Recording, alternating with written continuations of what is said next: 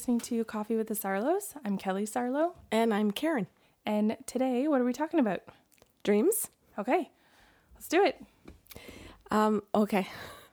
What a brutal night. Okay, maybe we should preface this by saying that we just woke up. and we're talking about dreams because of the ridiculous stress we uh, we endure each night. Yeah, and I think lots of people do. Lots of nightmares. Um, but and also just dreams that are yeah, I guess you wouldn't really call a nightmare, but would upset you. Or that you just can't place, you can't figure things out. Well, and also the the kind that uh, when you wake up you can't feel or you feel like you can't shake. Mm-hmm. Because I know like I've felt so off the whole day if I've been angry in a dream at someone, um, not figuring out why I felt angry with them, uh, like during the day, and going, "Oh yeah, it was the dream. This isn't real life. This is." Okay, why don't we we can do a whole bunch on all kinds of different types of dreams. And then um that you and I think of just as we're going through this this uh, podcast. And then as people know now if they're listening to them, they can email us um at Oh, uh, info at bysarlo.com. I have to remember that. And, uh, and then we can answer more. So if we don't cover it today, we could have more shows about it as we kind of go on. Um, for me, the whole thing about dreams uh, has been my whole life, as you know, because you've heard me talk about it so many times um, about being a little girl and having nightmares all the time, every night. Well, And- multiple times a night. And yeah, multiple. And my mom waking me up um, and trying to teach me how to wake myself up or be able to be in the dream and recognize that I'm in a dream. And couldn't I have better control and change the dream?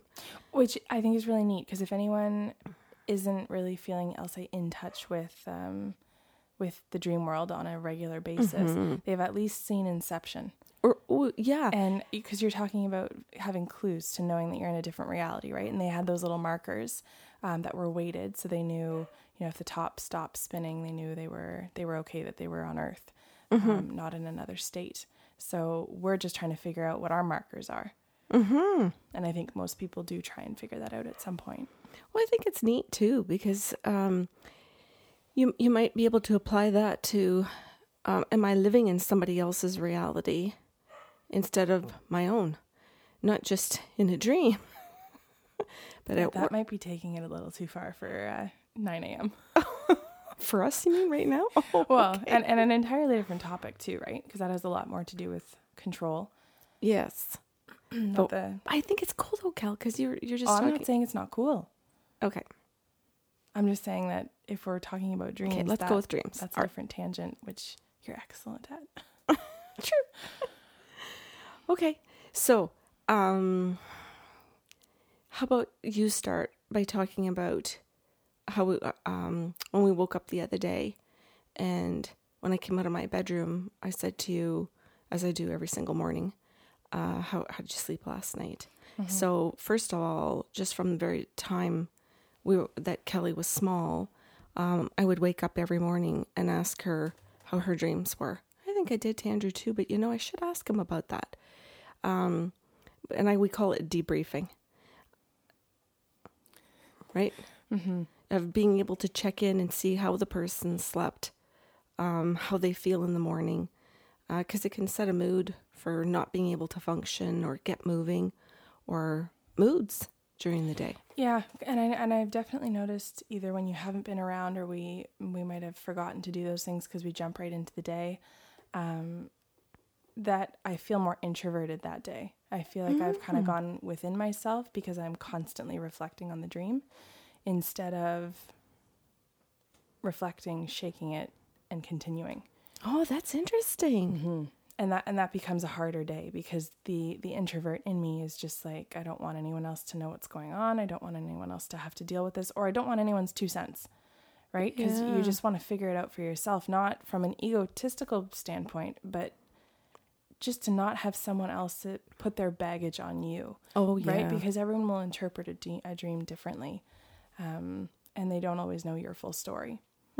Well, they make it theirs. And that- so that's that, what I mean. Yeah, so your dream experience slash life experience becomes skewed by their own. Um, okay, so Eh, What was the question? Well, when we got up, yeah, like a couple Oh, of days yes. ago, I think it was Saturday or Friday morning, My dream. and yeah, go. Okay, you're gonna have to jump into if I. if Yeah, I've, well, because um, they link. I know. I'm just saying if I forget. Um, okay, so I had gone into a dream where um, at some point my mom and I were in a car together, and so you and I, um, we were traveling in a car. I was in the driver's seat, and I was going down all these roads, eh, but the roads kept changing. They kept kind of manipulating themselves, and I felt so unsafe. I felt like I was completely out of control. The key key thing there, I know, um, I know now um, where I was trying to make a left hand turn, which is difficult in some intersections anyway, uh, if you don't get the advanced. But every time I would come up to this intersection, the road ahead would start changing. I would see cars, or I couldn't see cars because it would become a hill. Um, and so I didn't want to risk it because I had you in the passenger seat with me. And I didn't want to hurt you. So eventually, I somehow made this left hand turn because most people know that you don't always remember the details of the dreams, but you know you got somewhere eventually, right? Mm-hmm. Um, so I made the left hand turn, and all of a sudden I was driving us off a cliff, and I in the dream I hit absolute panic. Um, to the point where I started shutting down in the dream. And I remember turning to you at one point and saying, very like almost in like um like if I had a tranquilizer dart injected because I my voice was kind of trailing off and I was saying I'm sorry I'm sorry I'm out of control. I can't do this. I'm just going to go to sleep. And my my eyes started shutting and I was literally aware of the fact that I was falling asleep at the wheel because I couldn't handle the stress of driving. And I remember just seeing your face as I closed my eyes. Um now did I wake up at that point no, I woke up in another dream. So I thought I had woken up. That's what it was. And I woke up in the back seat of this vehicle and I looked up and you're sitting in the driver's seat now and you're looking back at me all perky like, "Hey Cal, how are you? How'd you sleep?" Which is funny because you ask me that as we know every morning when I wake up. And I was completely confused at the fact that you and I weren't dead because you know I had compl- I thought that we woke up you know elsewhere, um, and there you were driving the vehicle all confident and fine. Which to me is funny because in life, when things hit the fan, you are that person for me who kind of just is able not to take control, but to I'll say take the wheel in a lot of a lot of senses. You're that that safe person for me.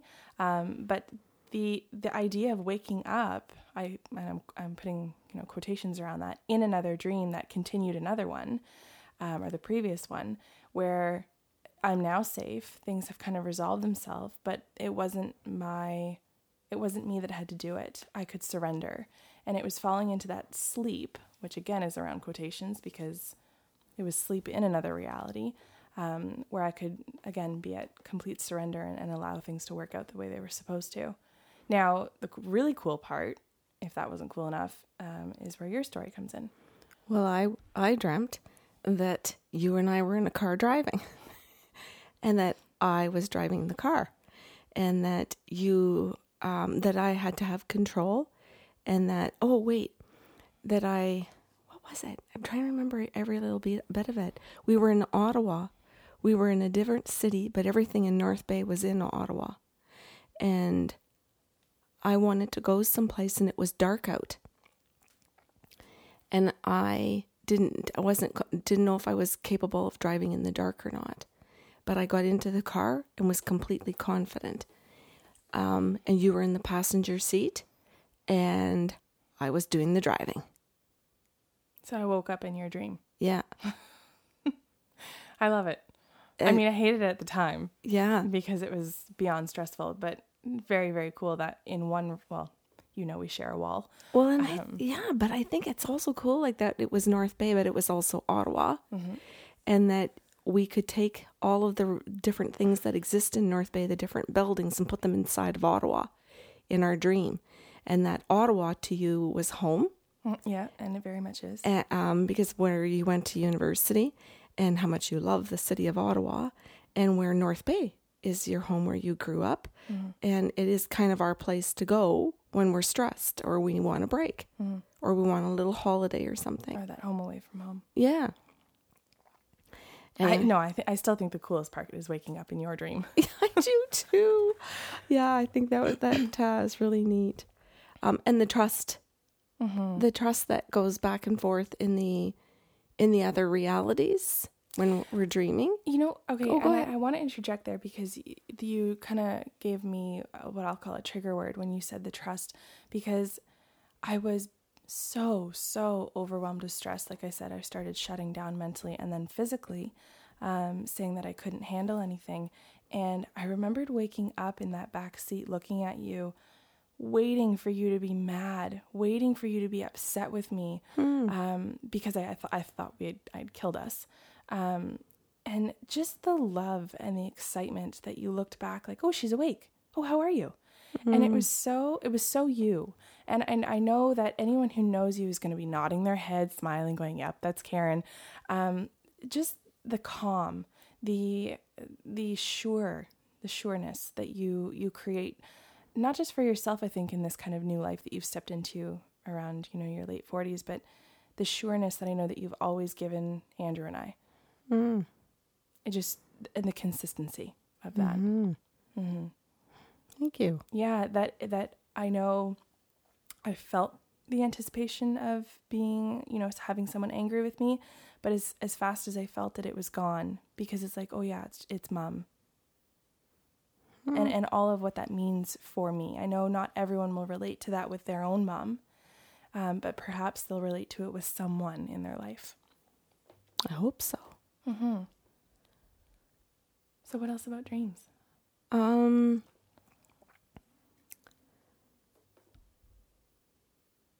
I don't know. it's gonna be a struggle this morning. Maybe. Well, I like I always like talking about. Um, oh, I know. yeah. Okay, go ahead. Go ahead. You said you like talking about something, and then I'll go after you. No, I have a better memory. you go ahead. Okay. Um, I was going to talk about a, a particular dream, um, and uh, I wanted to tell. The, I'll say the story, but it's it's my dream. Um, I had nightmares, all as you've all heard now, my whole life, and in my late forties, um, went to bed one night and asked, I'll say God slash spirit world, whatever I call that existence, my soul, um, all the same thing.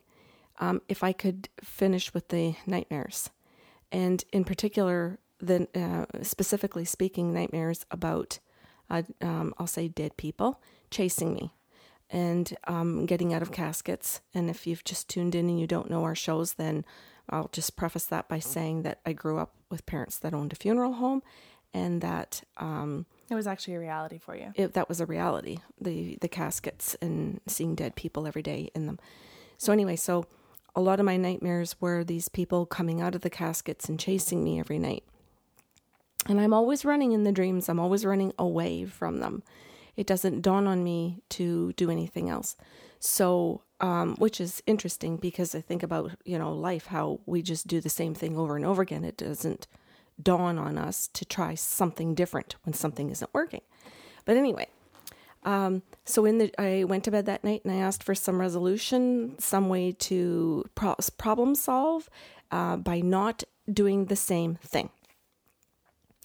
So I went to sleep, and sure enough, in my dream, I am dreaming that I'm at the funeral home, and I'm at the back of the funeral home, and there's a long hall. So the back of the funeral home is the office area, and at night, I have to close the funeral home in reality. I have to close the funeral home, turn off all the lights, blow out the candles near the casket, lock the door, go to the back of the funeral home, Okay. lock it up, and wait for my Those dad. candles that you need to blow out are sitting next to the dead body in the casket. Yes. I'm just I'm I'm saying that because I know it's so run of the mill for you, Oh, but other people are going to be like, "Ooh, their butts just clenched." oh, right. In a Catholic funeral home, in the visitation room, the casket is at uh, like one far end of the room, the opposite end of the door, by the way, uh, so people can come in and fill the room and visit and meet the family. And the there's a kneeler and there's two candles, standing candles, right beside the casket. And most caskets are open, though not all.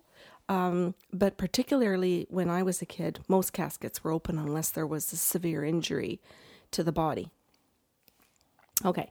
So in the dream, um, I am sorry. I'm interrupting because because you need a break to clear your throat. excuse me. Um, but because that alone is so many people's nightmare. Oh, you, you- mean in reality? Yes, and that was just every day for you, and Yeah. multiple times a day, right? Because I Oh, mean, yeah. how many wakes did you do, or did the funeral home host each each and every day? One to four. Okay. One to four. So that would mean going in at night when I'm 13, 14 years old, all the way through high school. I started working there when I was 12. That I would have to go up by myself at night because I worked in the evenings from from 4 until 10 or 4 till 11 because wakes were quite late at that point.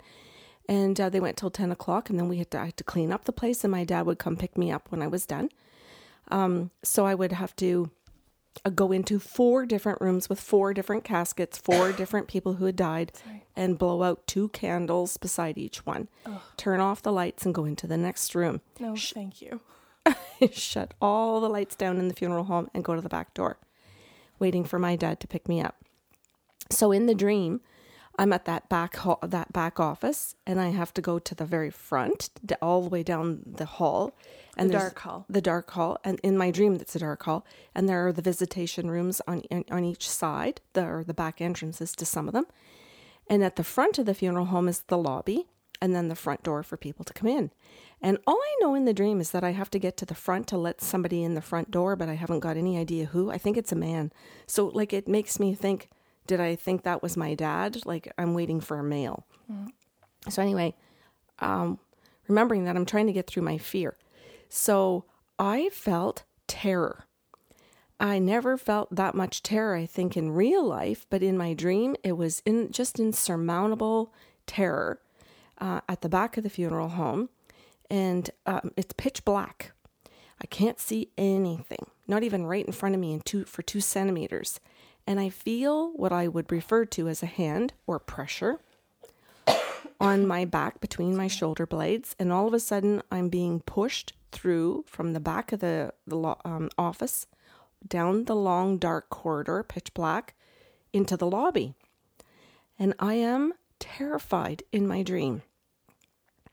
When I find, and it just keeps increasing as as, as I'm being pushed. When I'm, and I actually don't ever find out what I'm pushed by.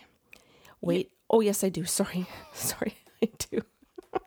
Kelly just rolled her eyes at me. so I get pushed to the front of the funeral home.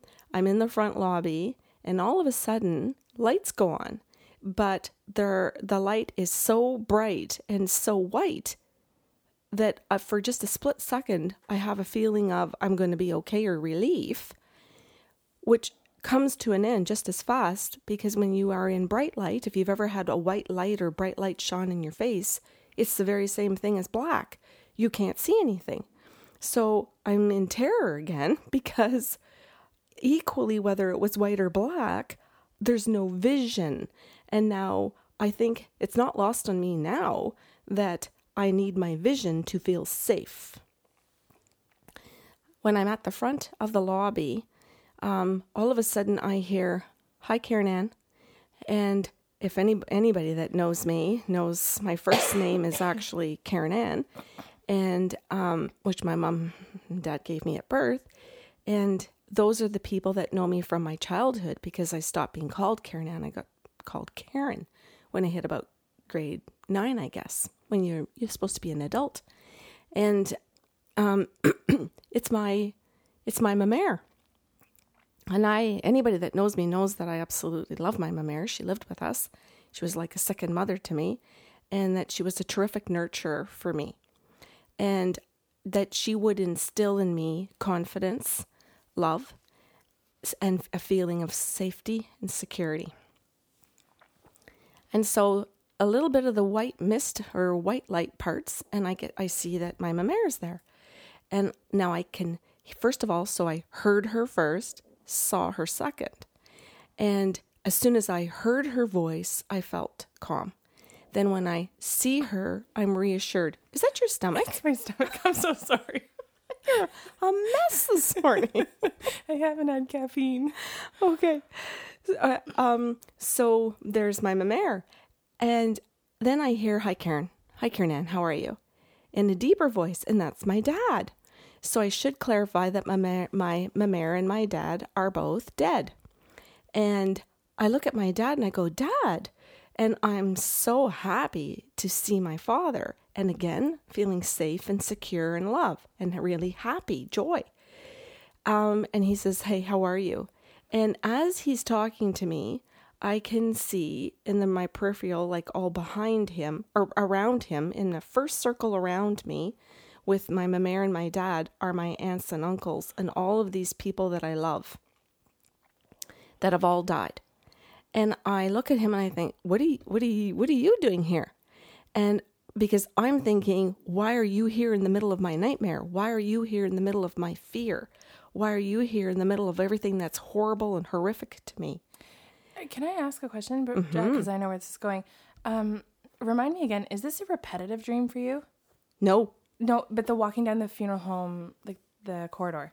Yes. So that part was a repetitive dream. And being in the funeral home and having dead people in caskets chasing me. Right. Or or just dead people walking around because okay. it was also outside of the dream world. It was also my reality. Right. So elements okay. of this dream were repetitive, but not not verbatim because you had asked to be done with nightmares. Yes. Okay. Proceed. Yes. So so my aunts and uncles, my grandparents, and my dad are in the first circle around me, and I realize that I'm in the middle of love. In the middle of my terror, I'm in the middle of love. And then I look beyond that, and like on the second and third circles that these spirits have made around me, spirits, or if you want to call them dead people, uh, different, you know, whatever your vo- the vocabulary is, um, are all these people that I recognize um, as people who had died and all these wakes that I had worked at. And so there was a young, I remember a young man when I was in high school in North Bay. There were, I, I can't remember, there were like 19 suicides in one year in all these high schools in North Bay. And I remember um, one of the young men who had suicided. I remember another young man who had died by a train accident, who was my age that year. Uh, had been hit in, in the head by a train. He was there. And I mean, very distinguishable because he had a big hole in his head or like a dent, big cave. Um, Sorry. I also remember a young girl with red braids, red hair, um, two braids in her hair, that um, had asked me um, when I was in, in real life. Um, she had died, and she had her spirit had come and asked me to tell her mom that she was okay, and I wouldn't do it. I couldn't because I'd been told in real life that I wasn't allowed to do stuff like that. It would upset people but she was there in my dream as well. So my dream was filled with circles, like, uh, you know, like I was surrounded by all these circles of the beings that I knew and the beings that I was familiar with that had died and that had been waked at the McGinty Funeral Home. And how much sadness I felt when I saw all of the people outside of the circle of my family, but all of the people who had approached me in real life and asked me to give messages to their family, to tell them um, that they were okay, that they weren't in pain, or whatever their message was, and that I did not, could not, and would not give in real life for whatever reasons that society had told me that I couldn't do that, and how I had felt shame in the dream and I say I say shame but more than that I felt sad. So I do remember feeling shame like that I had disappointed them that I had how could you disappoint a little girl with red braids telling her mom just wanting her mom to know she was okay. Just remember her the most. Mm.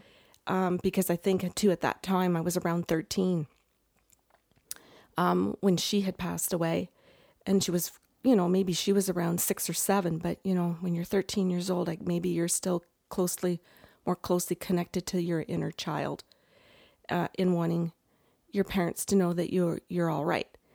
And the sadness that I felt that I hadn't given those messages, but I also remember how much love I felt from all of them that they did that it wasn't important anymore and that they understood and that they were just there to love me and let me know that that it was okay, that they weren't judging me. Mm-hmm.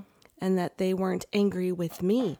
So, was my terror my fear of being judged or my fear of being shamed or being sad?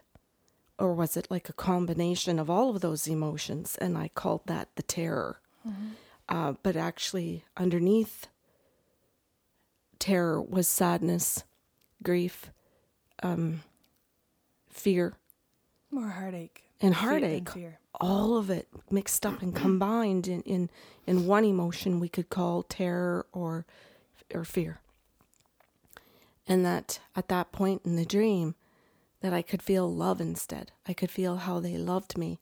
And my, my mamere said to me, Karen Ann, uh, this is what you're fearing. It's us. And I said, no, mamere, it can't be. I said, I love you. I, I, I loved, I love dad. I love uh, Uncle Rainey and Uncle Jean and Uncle Bernard. All the my aunts and uncles and Alice. Oh my God, there's so many French, Canadian, Irish. Two big families from my mom and dad my mom and dad's families, all these aunts and uncles that absolutely loved me. And I said, that can't be. That what I could fear for 49 years in reality could be love. But that I have, that I couldn't see past my own my own my own thoughts of what society had layered on to just know that underneath all of that what was actually the truth was love. But that so many layers of what society could teach could mask it so heavily. And I just remember that at that point that I was able to open the door so that I could let that man in from outside. Mm-hmm.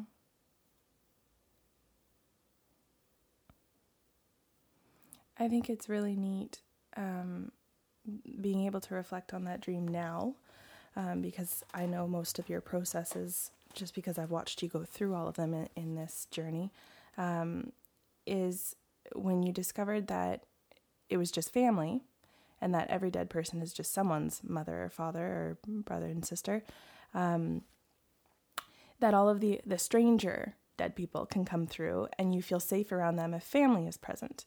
And why I find that interesting is because I know when you do your sessions, when you do your actual channeling for people, um, when you get that person's mother or their grandmother, your grandmother stands next to them mm-hmm. or your father stands next to them. Mm-hmm. And that's how you, it's your reference system to go, oh, this is your dad. Mm-hmm. Um, or, oh, this is your grandmother. Uh, or even knock who when he walks in you know okay this is a suicide mm-hmm. um, because the people you love have become your reference system to get accuracy mm-hmm. and your, your own safety in order to keep doing your job so the terror doesn't debilitate you like it used to do yeah oh that's huge kelly because of all of the different types of situations that can come through whether it's a police department that's calling to find a missing person and you you and i both know mm-hmm. we can go into all kinds of fear of, of being wrong of being inaccurate, of disappointing the family, or putting the police in the wrong place to do a search, meaning they're wasting their time. Pardon? The hand. What about it? You never went back to it. I always have to remind. I feel like a jerk because I always have to remind you to go back to saying who the hand was. I don't remember. It was me. You do this oh every time. I still remember being in my really early twenties when you were telling me this story oh, or this good Lord, this I dream. Forgot again. For God's sakes. and uh, anyway, I remember how much love and how much joy you felt when you were like, Kelly, it was you. You were my hand. You and I. Yeah, I feel like. but you see now, I, now I'm feeling it again. Oh, good. I'm feeling the joy again. I'm so glad for you. Now, I think that's important because I have to say something. I, I don't know. I, I forget that every single time. And every time I tell this story, you have to remind me that you were the hand that pushed me um, through, uh, through the funeral home from the back office into the front lobby. And that every time you have to remind me, I feel like my heart opens again. I feel physically in my body, right between my breasts. I literally feel like an unlocking, like an opening, like a like um uh-huh. a release where there was a squeezing in my heart. And if I think of my family history, genetics, mostly heart issues of people how people die in my in, in my ancestry genetics, when I think of how important it is for the heart opening um, of what love is, that you are the one that pushes me forward. But if I think about life, of who supported me in the most difficult choices I've made in my life, um, to, to change, to be able to discover who I am, and to be able to be who I am, and to continue to mm-hmm. be who I am, those are all separate things because some people learn who they are and run the opposite way, or they try for a little while, and because they get beaten up by society, they go back into it, or people who who won't even venture out or even poke a hole to be who they are because they're so codependent that someone else constantly by the minute has to define who they are. When I think about all of those steps that I've taken and continue to take because that's a, that's a conscious choice every single moment of every day. Um, that that firmness of love, that firmness of ha- I'll call it like that hand on my back, was right through the heart. Because if you put your hand between your shoulder blades, you're going to come through in that area of the heart area, and that you were holding the heart with love so that I could get through it. Mm-hmm. And I think of so many people that might say, Oh, are they ever lucky? I don't have anybody in my life that loves me like that. Uh, maybe I could be different if maybe I could change if, if I if I just had somebody that loved me that much. And I think, wow, that is so not the way that it always is. Mm-hmm. So many people do it with nobody that that that has their back. But then I also think of how many clients come and see us and we give them that and they still don't do anything. Mm-hmm. They never even come back for the second appointment, even in spite of the fact that they know that we're here or a therapist or their friend. But, yeah, and I, I was going to go more toward the friend because I think some of us think, oh, I don't have someone that loves me that much, the comment that mm-hmm. you made. And it's like, yeah, some of us do, and we don't allow them we don't allow them to push us. Mm-hmm. We don't allow them to uh, to make us uncomfortable so that we can grow and change. And you know, someone might say, "Wow, they're lucky as mother and daughter," because I think that that relationship is very much put on a pedestal in our society. Um, if you can, if you can get it right, I'll say.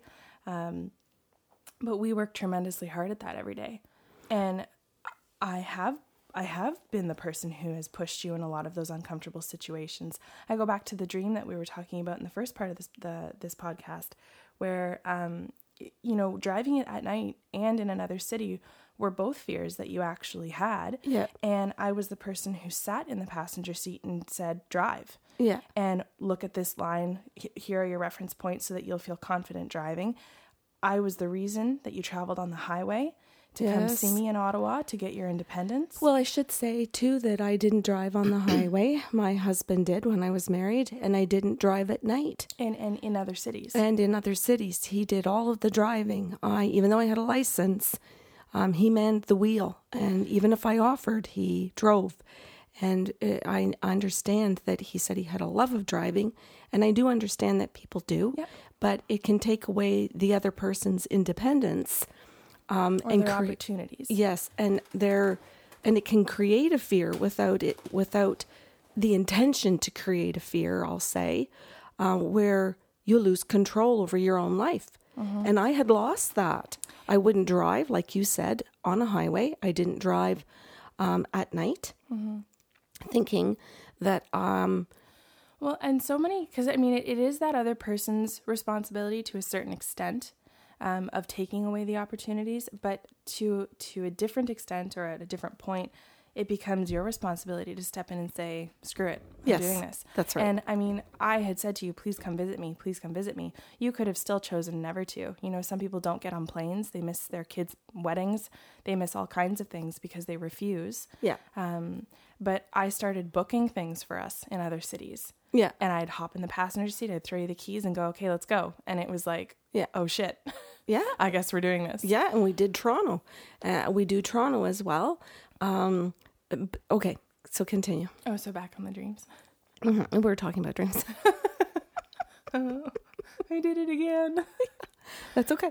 Oh, we were talking about your dream, and you were just talking about the love. I don't know if you wanted to add more to that specific one. No, I, I it's just to me it was a, a really um, significant dream. Um, and a different way of looking at dreams. And I guess one of the things too is that it, well, not, I don't guess, I know, one of the things that it's always taught me from that point on um, is that there is no spirit to fear. and that a lot of people um, that I'll say watch TV or whatever might see how media presents um, spirits that we should fear. Oh, can I can I jump in with Yeah. a really good example? Because this one makes me laugh so hard every time that you talk about it.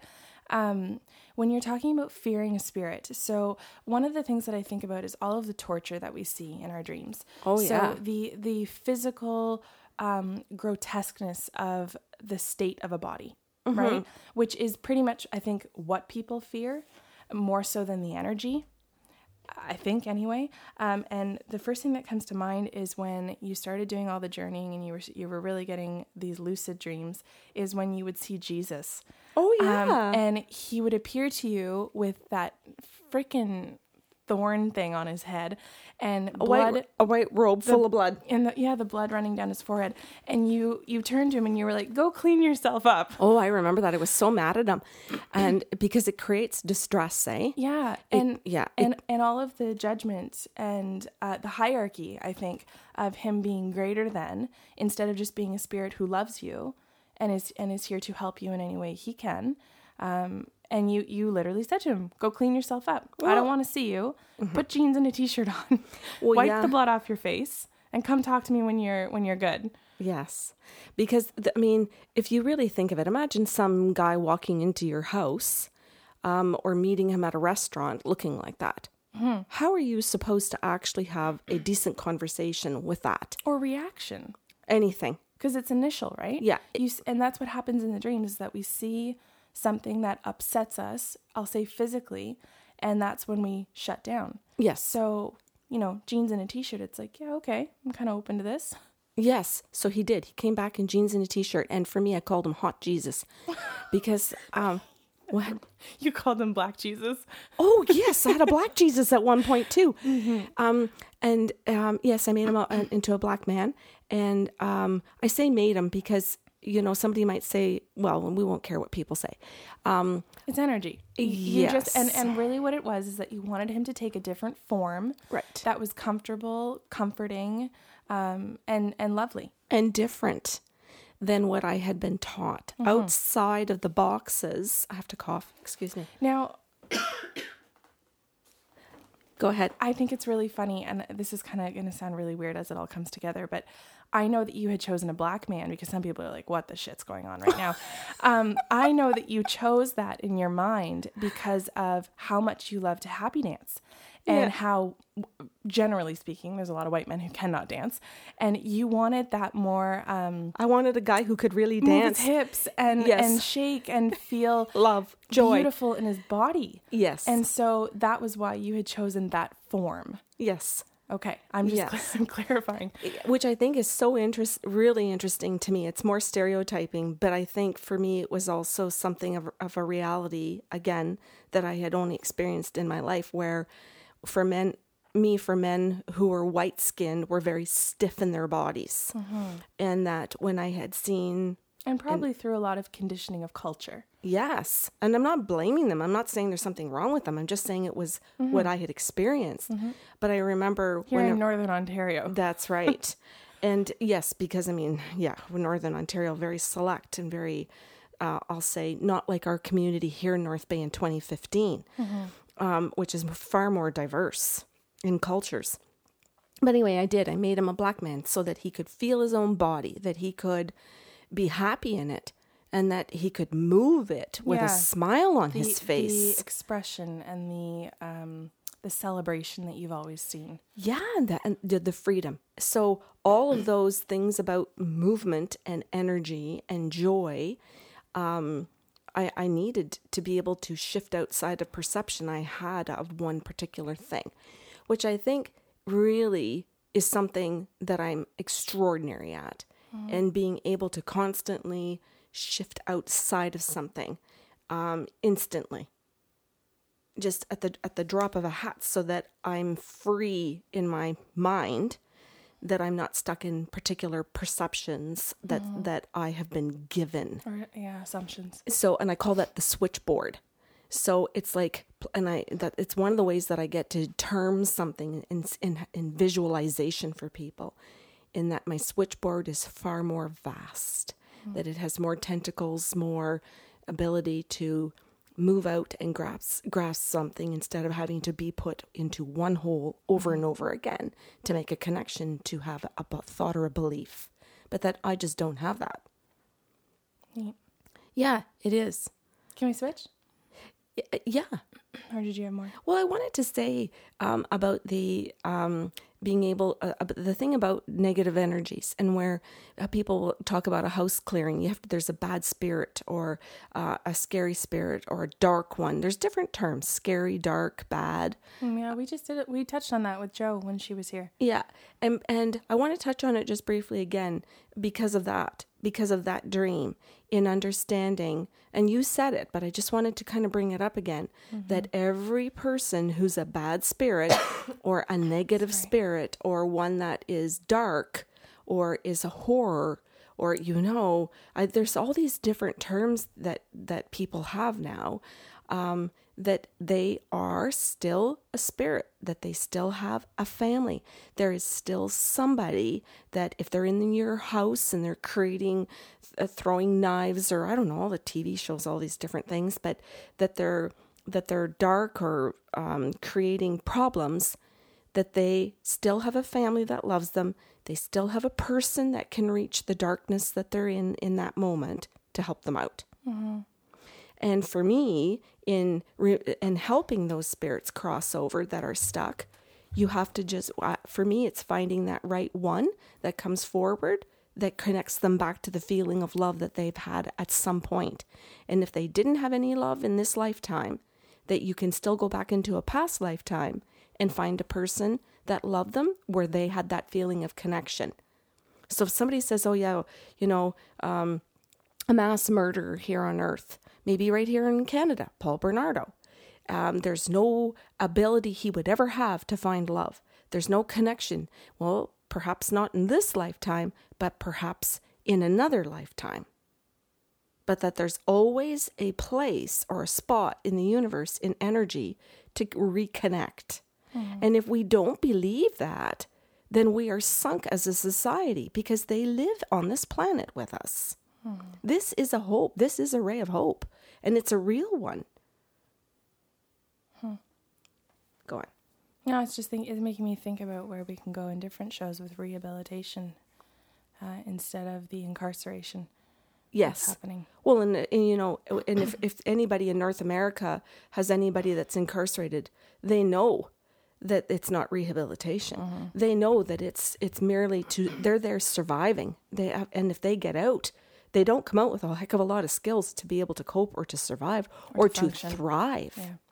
Um, okay, I want to shift because this is something um, I had a really good conversation with a, a good friend of mine the other day um, about dreams coming out of them and the loneliness that you can feel during the day.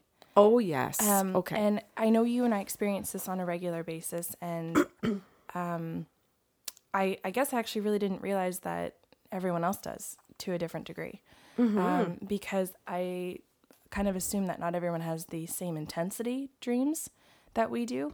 Um, but that might not be true. So I don't. I'm going to step back from that assumption. Um, so I know you and I. We dream about torture. We dream about a lot of deaths, um, helping people cross, but also um, helping people work through a lot of their fears.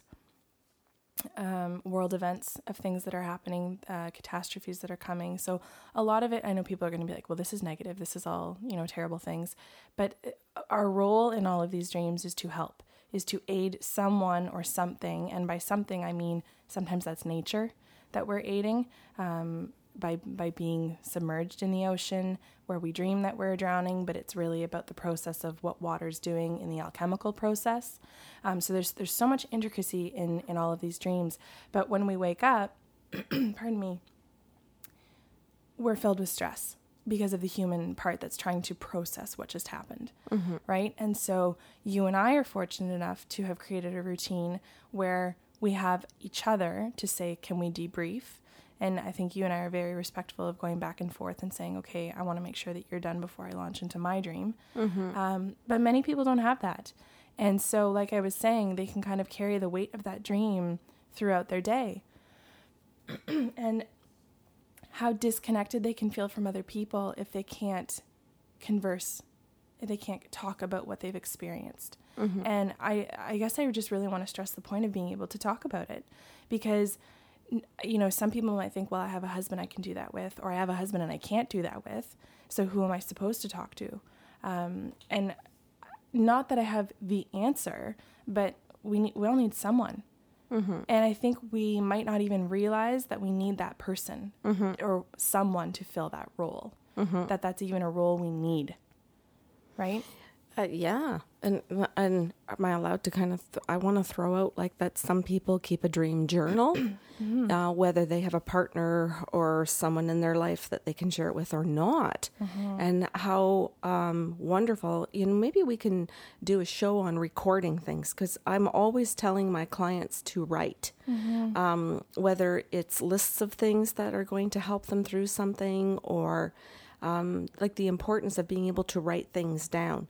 And it's and, and to be able to go back and see your growth or see patterns um, and how you're supposed to be able to be messy in those books. And lots of people don't want to be messy in their journals. They want them to be all neat and clean. And You're looking right at me. i am. I have issues. No actually you don't because you've got a whole set of colored markers and you aren't actually writing all over different books and different things so i see that you've moved past all of that stuff Oh, thank you. and and it's neat because people can do it even if they want to be neat by using different colored pens and different colored markers, colored post-it mm-hmm. notes. And they can still be neat and organized and reference, and it's still wonderful. Or they can put it on their computer and then key in certain words to pull out. I mean, there's just such great ways to do this. And I also want to say that it doesn't have to be word journals; it can be picture journals that people can cut and paste pictures um, and and out of magazines and Or stuff, draw or draw or doodle. If they're no good and they think, "Oh, I'm no good," doodling is fabulous of what it can do for the brain. Um, mandalas, uh, uh, you could you could color mandalas or create your own. Um, there's all So, so tools, tools for coping about with uh, with the dreams. yes. A- And this, okay, so this is something I kind of want to talk about, but I also want to thank you for. So I'm, I'm going in, I'll say one direction, two ways. um, I know that I wake up a lot uh, from the nightmares, only a wall away from you, um, or a room away from you, and the terror that we can wake ourselves up with. Um, you know, there's the heavy breathing. You wake up with sweats. You wake up not even really knowing you're in your your own bedroom sometimes, um, and how when you don't have a partner sleeping in a bed with you, you can feel immense loneliness because there isn't someone to maybe help wake you up. Um, if they if they hear or see you fidgeting in the dream, trying to trying to get to that state, um, or to have someone that you can wake up and be awake with you at three in the morning when the rest of the world is sleeping, uh, to provide that feeling of safety for you. And I know that I have felt that immense loneliness, even though you're in the room next to me. Um, and I, I know I, I want to say it because I think others feel it and might not know why.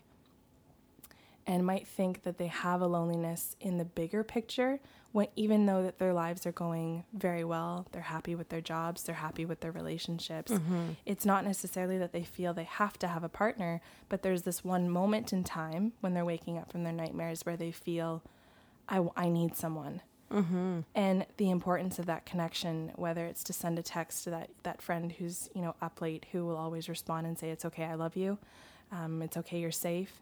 Or like you're saying the different tools that you can have to get into a journal to wake your dog up um, but the importance of that connection and, creating it for yourselves if you don't already have it Yeah, or creating a routine. Um, like if you wake up in the middle of the night to have a routine, if you do, to get up perhaps and um, to really wake yourself. yeah Um, to voice record the dream if you want. Um, to to have a voice recorder beside you. I remember for a long time when I was first dreaming about world events all the time, that um, um, I put a pen and like a notepad uh, on in the corner of the bed and a pen, um, so that a clicky pen, so it wouldn't mark my sheets. But anyway, like just um, so that I could wake up in the middle of the night and scribble a couple of words down because I thought, oh, I'm going to wake up and I'll remember this, and I never would. Well, no, because you fell into another dream. Yes, and it it it was difficult to wake up and remember series of dreams until until I started training myself by writing and by journaling and by doing all of that and recalling by debriefing that now it's more and more accurate and there's more and more details uh, remembering sequence of events remembering dreams within dreams remembering five dreams in one night and being able to recall the details because now I have to. It's what I do. But that you can't. it's all about the training and it's about having the right tools to be able to do it. Some people will say oh i don't dream. And i say yes you do. Everybody dreams. And science might say no that's not true. And we have rem sleep. We have this. We have that. And all i know is from the spirit world yes they do. Science will catch up. However um, the recall is something that people can um, reconnect with it is training you can even train yourself how to fall asleep and how to wake up and to come through all of the layers so that you can wake up gradually and keep your memories and know that you're floating and coming into your body and how to find your body. This is all doable and lots of people do it. Okay. um, I know we're kind of going back and forth here, and you're talking about being able to have great recall of your dreams and mm-hmm. i'll say i'm someone who does. Mm-hmm. i do have fantastic recall and you know i always have. That's not always fun. Mm-hmm. some people are like well screw it i don't want to. They're talking about remembering torture and remembering all different kinds of things. I don't want that. Um, and i kind of wanted to talk about the fact that you know when you stay attached to the emotion of the dream and you don't have someone to debrief with there's a feeling of not wanting to wake up. There's that feeling of not wanting to be on earth Mm-hmm. And especially if you don't have someone, like I was saying, to wake up to, um, the despair and the disconnection that you can feel from this earth. And when I was saying that I wanted to thank you, you know, you're you're talking and wanting to teach people about having different tools, and I I want to thank you for being one of my tools, mm-hmm. because, pardon me. There's so many nights or so many mornings, both where I've woken up and not wanted to be here, um, and just wish that it, it was just kind of over and I have that too. I know I know and I know so many people do. And I know that it's not always easy to talk about because people label you as suicidal and it's like no, that's that's not the issue. Mm-hmm. It's not that I would take my own life. It's that I'd just be okay if it was over. Mm-hmm. Um, and well, this is a hard planet to be on. pardon me. I'm so sorry. I just want I want to thank you because you're someone who literally holds me in this life. I pick up my pillow still at 27 and walk into your room and say I had a nightmare. and I have no problem admitting that because I think what I go through and what you go through is tremendous and that you need to be able to be vulnerable and say I need help. Mm-hmm. Um, and yeah, sometimes it makes me feel like a kid still being in the house I grew up in and wandering into my mom's room saying I had a nightmare. Mm-hmm. Um, but you are someone who holds me and tells me that it's okay and reminds me that I do want to be here. And you also metaphysically hold me here, you know, while I'm out there discovering other realities. And so it's it's that tether or that ether, um, the, the cord. What's it Etheric? Called? Thank you. That keeps me coming back. Mm-hmm. That no matter how far out I wander into the different realities of the different worlds, I find that cord and I find my way back to you and mm. I just I wanted to say thank you because I know some people uh, you know will say they might never find their partner or they're figuring out that it's their brother or their sister that does this for them, um, and I don't think we really know how to put into words how to thank people for that. That we can wake up from a dream and just be thankful there's someone here for us. You're welcome. Um, yeah, I, I really mean that. I know you know that. Mm-hmm. Mm-hmm. It goes both ways. I know. Fortunately. Mm-hmm. And then I think too that because we have that, we're able to be that that security and that safety for a lot of people mm-hmm. who um, need help with the dreams. Whether and, and and something I'm learning is that it, there's no age. This no this this conversation we're having isn't relative just to an adult. It's relative to a child, a newborn. Um, it's relative to every single age all through life. Mm-hmm. We watch newborns have nightmares. We we and, how do we explain all of that if you have a two month two day old and think that they don't have enough life experience yet to be afraid of anything? Well, they wake up in this world. I'd cry too. Yeah, we all do. Yeah. Um, yeah, I think it's uh, something else I wanted to say too about waking up and not having a person to share it with. Um, that one of the things that I found really helped me was nature and in in uh, trees and being able to um, look at them or not always be out for a walk because I wasn't always a person who had to get out into the bush and go for a walk to feel grounded. I just needed to see a tree in my backyard or out the car window for a drive and I could get I could feel better and more solid and release and let go of anxiety or fear um, or any sadness. But that nature helped me with that. Water helped me tremendously. Lake Nipissing, just sitting by the lake, that allowed me at the waterfront or wherever the flowers there. And um, thank God we have gardeners, the heritage gardeners in the city that created a place for people to go where we could connect to nature. But every city, er, no matter where we are, we can find it in, in, in nature anywhere around us. And I think uh, for some people who are like, well, why? Why nature? Um, for me, it's the thing that slows you down. And we don't, we're not allowed to slow down in this, in this culture right now. Mm-hmm. So when you do sit by the lake on your lunch break, it, there's something slow and peaceful about the movement of the water, the, the movement of the clouds um, the sound of the breeze. You know, there's there's mm-hmm. so much about nature that just takes its time, and we don't take our time. So if we do wake up and we're not debriefing and we're not reflecting, you know, even if it's hours later, when you sit in nature of, of some kind or look out at it, mm-hmm. it does, it forces your mind to slow to its pace. Mm-hmm. Something that sometimes another person does, doesn't give you because you might want to share your dream with somebody else. But if they're not asking the right questions or they're not silent, yes, or and then they're not your they're not in the right space to be able to help you. They make it all about themselves or whatever. Sometimes um, where where we go for that, if it's human, uh, we don't get what we need. Sometimes it makes us just all the more worse. Mm-hmm. Um, and that's why I suggested the journaling and in in different ways, um, or voice recording where you just say it onto a voice recorder and, and you can listen to it yourself afterwards, because then you're playing it for yourself. You're sharing it with your own spirit um, or nature. Those just different ways where I'll say it stays more in its purest form as opposed to when you share it with somebody else, unless they really know how to be able to help you with it. Or they really, if they don't know, but just have the right energy, the right intention um, uh, of just being there for you and asking you what you need, if they're good communicators. Because people who are not good communicators but still have a good intention can screw it up too. Mm-hmm. mm-hmm. Okay, so do we want to talk more about dreams or are we good? I'm I'm good. I can always talk more though. Okay, well, let's let it go for now, and uh, we'll come back and we'll do more podcasts on dreams. Sure. Okay, so then we'll put it out there again for people who have questions, um, maybe stimulated by something you heard today or something that was left out.